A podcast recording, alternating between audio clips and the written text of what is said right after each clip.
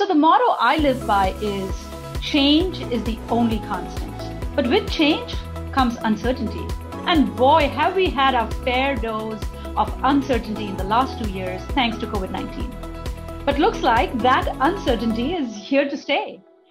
Now, with the advent of COVID 19, the assumptions underlying everyone's businesses have suddenly become high uncertainty situations, whether we plan for it or not. And as Winston Churchill said, never squander a crisis. So, the question we are going to tackle on today's innovation moment is what can leaders do differently to lead their teams towards growth in uncertain times?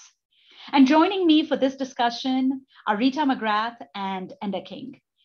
Rita is widely recognized as a premier expert on leading innovation and growth during times of uncertainty.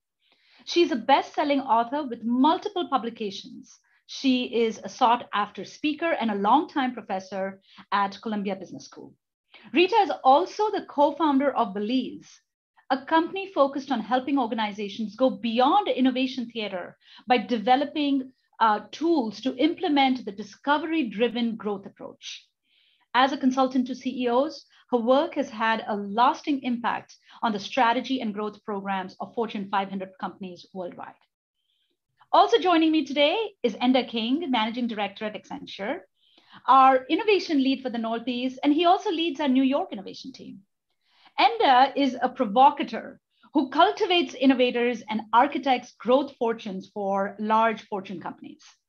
As a managing partner at What If, which is a company that Accenture acquired a few years ago, Enda helps create innovation cultures across enterprise organizations. And before joining What If, Enda worked at award winning innovation and advertising agencies where he fused consumer brand and commercial thinking to build iconic businesses.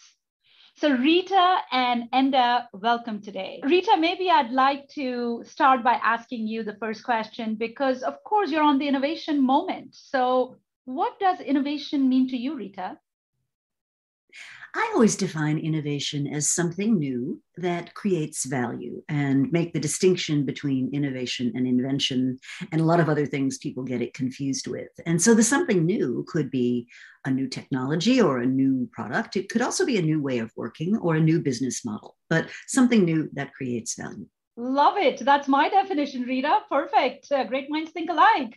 Enda, what about you? What's your definition of? I, I would agree with Rita, and I would build on that by saying I always say here that innovation it should be as much of a, a verb as it is a noun, right? So it can be a thing, it can be a technology or a tool or a sort of a, a, shiny new object, but it can as much be a way of showing up, a way of being, a way of behaving. And I think once we get both of those things right, is where we can have uh, most impact. And that's effectively what we do a lot of the time at What If. Yeah. Love it. Uh, that's that's awesome.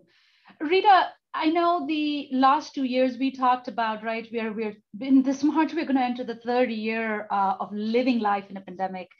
H- how has the experience of the last two years been for you professionally and personally? Well, professionally, obviously, like many people in my kind of work, it's meant a lot less travel. And interestingly, a lot more communication with people through these kinds of mechanisms, which in a weird way is surprisingly intimate. You know, if I'm giving a speech to 2,000 people, I'm a tiny little figure on the stage and what you're really watching is the jumbotrons right? Uh, whereas in a this kind of setting i can be right in your living room or, or your office or wherever you happen to be. So i think the nature of engagement with firms and clients has changed just physically. I think a second thing that's changed for me professionally is the content of what i'm being asked to weigh in on.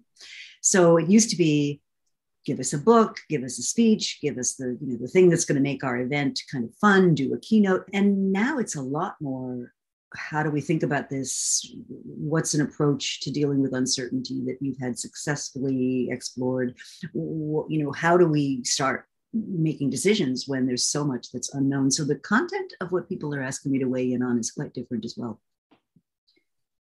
Enda, you must be seeing a huge change, right? Especially with the physical aspect of innovation. And I also uh, know that you just launched the Industry Innovation Hives at uh, the One Manhattan West office. So, how have things changed over the last few years for you and not just professionally, but also personally? Gosh, uh, so personally, I guess like most people, there's been ups and downs. So there's been new rituals lost and found, uh, and there has been uh, some new behaviors adopted that are probably better for my body or for my diet or for some my way of being. But there's also been, you know, some challenges too that we've all had to, to work through. And, you know, I think as we sort of now normalize or try to normalize around that, I'm going to try and take the best of what I've learned and, and incorporate that forward for the future. You're right professionally. I think as the leader of the New York Innovation Hub, it's been a really interesting time. We've just launched, as you said, our hives. We've just launched our new global showcase at One Manhattan West. And in a way, the timing was fortuitous because it gave us time as a team and as a hub to really sort of rethink well, what is our value and how can we best sort of bring innovation to our clients and to our own people in a way that leverages that environment, but also that's as much virtual as it is physical. And how can we sort of come back into a new space and a new environment uh, with a bit of a reset uh, around what that can that can look like? And we're actively sort of building and innovating on that, if you like, for ourselves now as we go forward. So in a way, it's been an it's been a it's a great excuse, if you like, to almost sort of uh, disrupt ourselves. And I would say also what's been challenging again, coming from somewhere like like a what if, which prides itself on innovation cultures and having a very strong culture, you know, sort of the challenge to building that culture and to sustaining that and creating those moments in more virtual ways yeah definitely definitely a tall, tall order. But you know again we're finding ways around that. We're looking to find moments of let's call it fuel or energy for our people in new new and different ways. So yeah, and uh, you are kind of living that uh, with clients on a daily basis, with your teams on a daily basis. Rita probably interact also on a daily basis because dealing with business leaders uh, at Columbia Business School. So, what kind of challenges are you seeing that business leaders are facing today compared to before the pandemic? Well, I think the big challenges uh,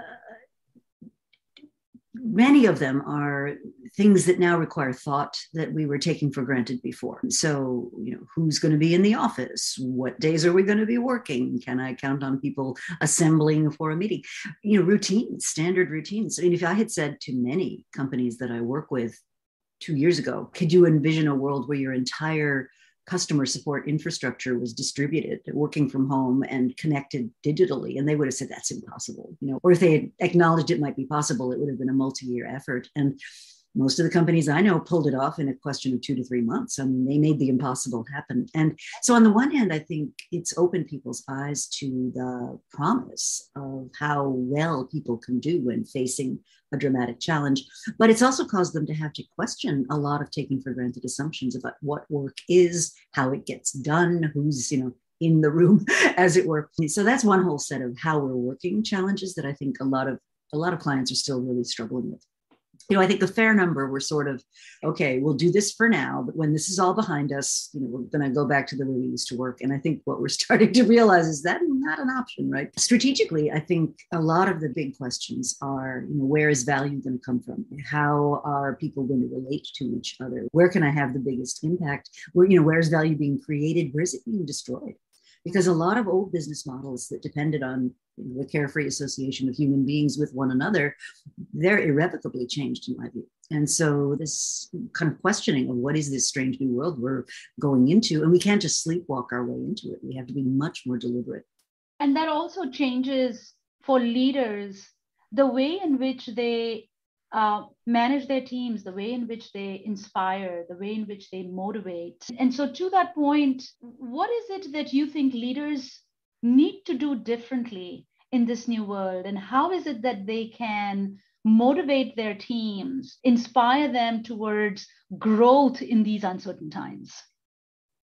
One of the most important things, and one of the easiest things when you think about it, for leaders to do is something I call absorbing uncertainty for their people. And let me tell a story that sort of brings this to life. I was observing the team producing a new product in the insurance business.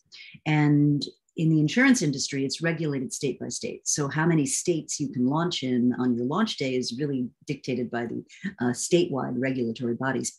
And so, we got the project manager, who's the leader in this case, talking to the operations guy who's responsible for making this happen. And the project leader saying, Are you ready? Are you ready for the launch? And the operations guy's like, I don't know, you know, maybe not. And we're getting nowhere in this conversation. So, I sort of pulled the project manager aside and I said, Well, why don't you tell him how many states you expect him to be ready for?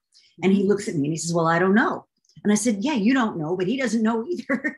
and if you don't absorb that uncertainty, right, you're in a much better position to be wrong than he is. If he says he's ready and then it turns out some uh, crazy number of states say go ahead right then he's going to be the one that looks foolish if you go to him and just tell him how many states you expect then he knows what to do he said, All right, well, I'm getting nowhere with this things as they are. So we went back to his operations person and he said, Look, what if I told you I, I, I, anticipate 15 states being ready to launch on our official launch day?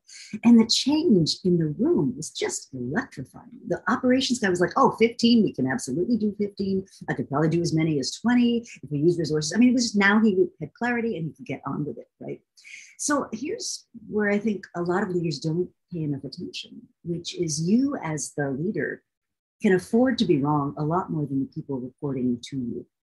And so you have to have the courage to say, for now, here are the assumptions I expect you to operate under.